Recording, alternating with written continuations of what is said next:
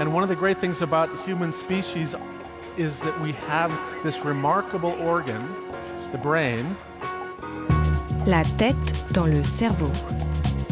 Biologie, cervelle, synapses, neurosciences, physique. The human brain really is the most unique gift of our species. Avec Christophe Rodeau. Les documentaires sur la nature pourraient aider à chasser l'ennui et augmenter la sensation de bien-être. La tête dans le cerveau.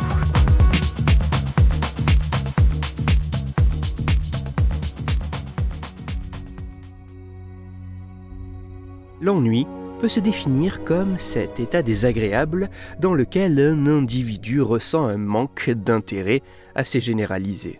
Pour certains chercheurs, l'ennui serait la conséquence d'une stimulation insuffisante. Lors de moments d'attente interminables, d'activités réduites ou quasi inexistantes, ou par le manque d'interaction sociale, l'ennui pourrait ainsi apparaître. Malheureusement, pour diverses raisons, notamment sanitaires, nous pouvons être plongés dans des situations propices à faire surgir cet état désagréable et peut-être bien plus. Car dans certains contextes, l'ennui a pu être associé à la présence du sentiment de solitude et de la dépression. Alors, que faire pour changer tout cela? De nombreuses études tendent à montrer que le contact avec la nature pourrait jouer directement ou indirectement de manière positive sur ces aspects négatifs. Une immersion physique pourrait certes avoir de tels effets, mais qu'en est-il si cette immersion est limitée et ne peut se faire que devant l'écran de sa télévision? Autrement dit, le simple visionnage d'un documentaire sur la nature pourrait-il avoir lui aussi de tels effets positifs?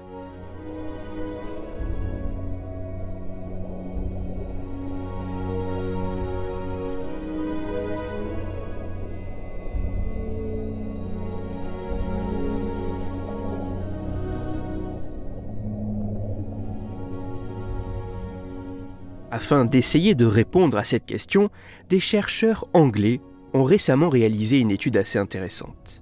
Pour leurs travaux, les scientifiques ont soumis un peu moins d'une centaine de volontaires à une expérience simple consistant à regarder des vidéos et à répondre à une batterie de questionnaires.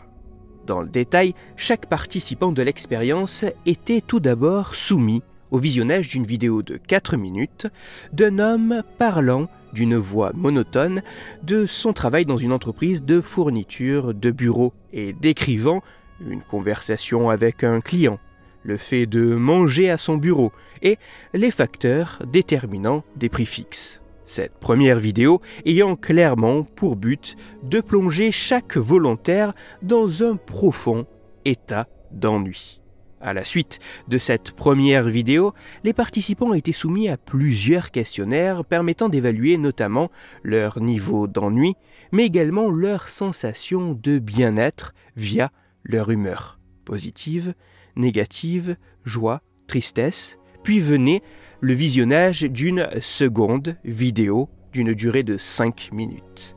Cette vidéo était un extrait d'un documentaire montrant une scène sous-marine au milieu des poissons, coraux et tortues, le tout sur fond de narration par une voix off. Une fois cette seconde vidéo terminée, les participants étaient de nouveau soumis au questionnaire évaluant leur niveau d'ennui et leur humeur. Les résultats issus de la comparaison des réponses au questionnaire avant et après le visionnage de l'extrait du documentaire sur la nature sous-marine sont assez remarquables.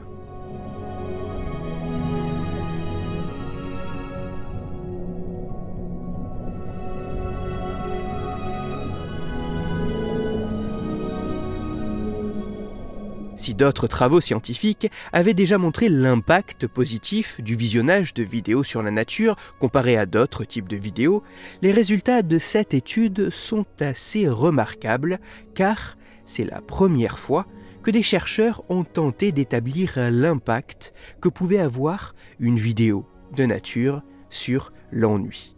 En comparant les réponses au questionnaire avant et après l'extrait du documentaire, les résultats montrent qu'aussi bien le niveau d'ennui que l'état d'humeur se voit modifié. Suite à ce visionnage, il semble y avoir une réduction significative de l'ennui et des sentiments négatifs, ainsi qu'une augmentation significative des sentiments positifs. Autrement dit, une diminution du sentiment d'ennui et une amélioration de l'humeur et in fine de la sensation de bien-être. Ceci avec seulement 5 minutes d'immersion dans la vie sous-marine.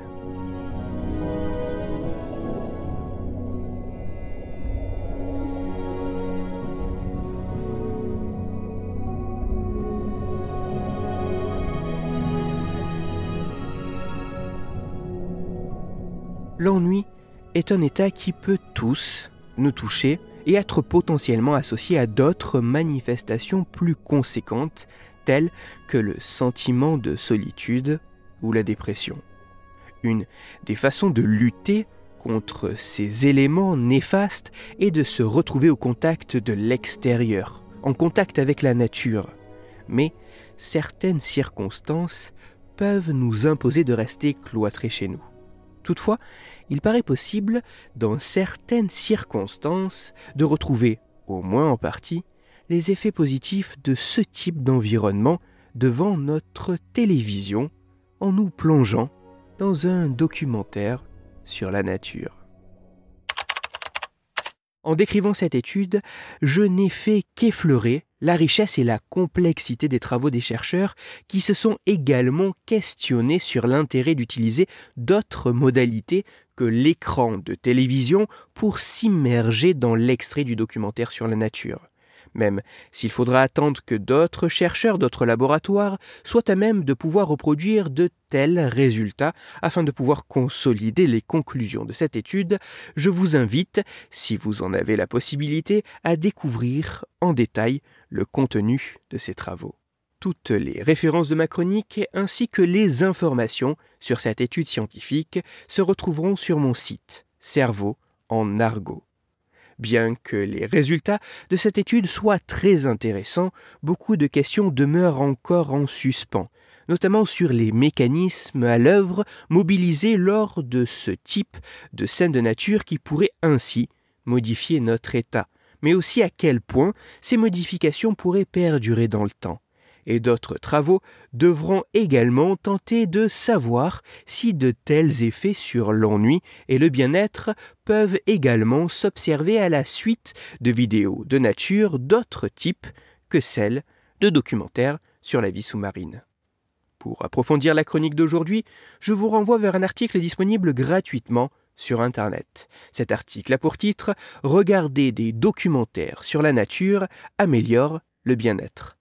Il est écrit par Anne-Sophie Tassard et il est à lire sur le site scienceetavenir.fr. Dans cette chronique, il a été question de ce que l'on pouvait tirer en bien de la nature même indirectement. C'est pour cela que je vous renvoie à l'épisode numéro 108 de La tête dans le cerveau.